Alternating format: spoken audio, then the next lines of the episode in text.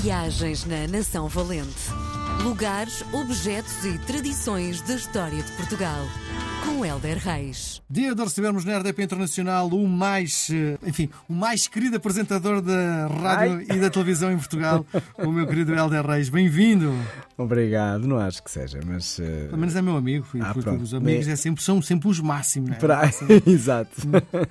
Bom, uma das eh, boas novidades deste mês é a edição Sabíamos Tão Pouco sobre o Amor que livro é este. Olha, estamos na altura das cerejas. É um livro eh, cheio de cerejas. É uma história intensa, é uma história de quem se quer manter de pé. E eu dou muito valor a isso. Porque às vezes a vida deita-nos abaixo, não é? E este livro é sobre uma mulher, e eu quis que ele fosse muito no feminino. Eu gosto da resiliência e gosto daquela coisa que as mulheres têm que eu não sei explicar, que fazem muito ao mesmo tempo, que são trabalhadoras e donas de casa e mães e descansam e criativas e de sorrisos.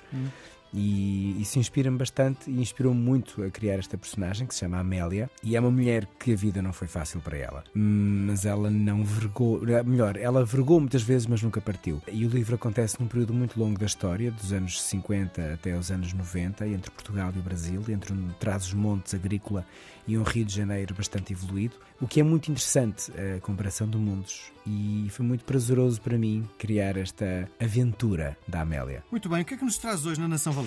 Olha, trago também uma aventura, porque eu gosto muito de hotéis, não sei qual é a tua relação com os hotéis, mas Gosto eu também. Gostas, Gosto. pronto. Eu gosto muito de, de Cinco estar- estrelas, sobretudo cinco estrelas. Pronto, eu não necessariamente. Eu gosto, para mim, um hotel é aquela sensação de entrar e sentir conforto. Claro que conforto paga-se, mas olha, já estive em hotéis de 5 estrelas onde não gostei nada, nem me senti nada confortável. E já estive em hotéis de 3 onde senti aquela vontade, aquele sentido de casinha, a cama era boa, o hotel era super lavado, tinha todos os serviços e comodidades e essencialmente tinha um atendimento incrível. Enfim, para mim é aquela sensação. Chego ao hall de entrada e o hotel está praticamente apresentado. E vou-te falar de um hotel que hum, nós na Segunda Guerra Mundial, portanto, não participámos e participámos e temos aqui um hotel hum, em Lisboa que eu adoro. E, por exemplo, e falando desta coisa de viver em hotéis, lembro-me sempre de Beatriz Costa, que viveu 30 anos no Tivoli, que é uma coisa que eu acho sim. Extraordinária, é? É. Então está a ir ao quarto onde ela viveu. Para mim, a Beatriz Costa é uma diva portuguesa, é, é- não sei explicar, mas gosto imenso dela. Bom, então vamos lá falar deste hotel. Eu vou revelando, vamos até aos anos 30, e é o Hotel Palácio de- no Estoril, que é, um- é digno de filme, e eu não uso esta expressão por, acaso, porque de facto o James Bond aconteceu lá também. Depois a O arquitetónica. Hotel Palácio é que no Estoril, não é? Isso, isso. Eh, É uma arquitetura muito bonita, eh, é um hotel muito elegante, muito hum, charmoso eh, e o charme. Eu acho que às vezes a arquitetura contemporânea destitui-nos de algum charme, mete-nos assim um certo conjunto de clichês e frieza.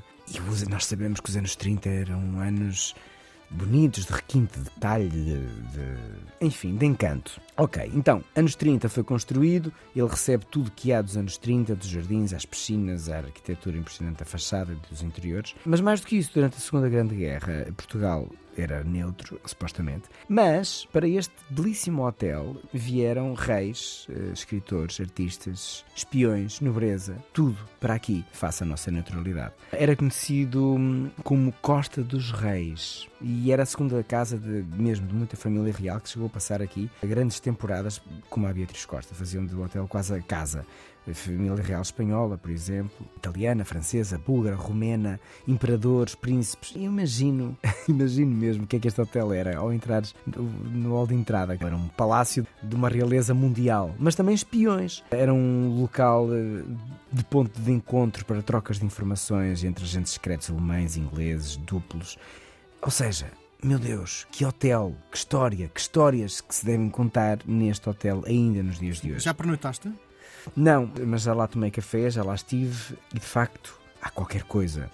Nós também sabemos que nesta altura Lisboa recebia a exposição do mundo português, o que também ajudava este mundo inteiro a estar atraído pela capital e também particularmente pelo hotel. Tudo isto bons motivos para ele ser conhecido e badalado no mundo inteiro e serviu eh, de palco também para o 007 ao serviço de Sua Majestade, filmado em 68. E eu acho isto incrível. Ele ficou no quarto 524, onde tomou o seu dry martini bem mexido. Isto é curiosidade, é, é curioso, obviamente, mas para mim é curiosidade menor. Eu acho que este hotel não é um hotel, é uma residência da história. Muito bem. Com esta fechamos a nossa conversa de hoje. Grande abraço, até para a semana. Obrigado. Viagens na Nação Valente. Lugares, objetos e tradições da história de Portugal. Com Helder Reis.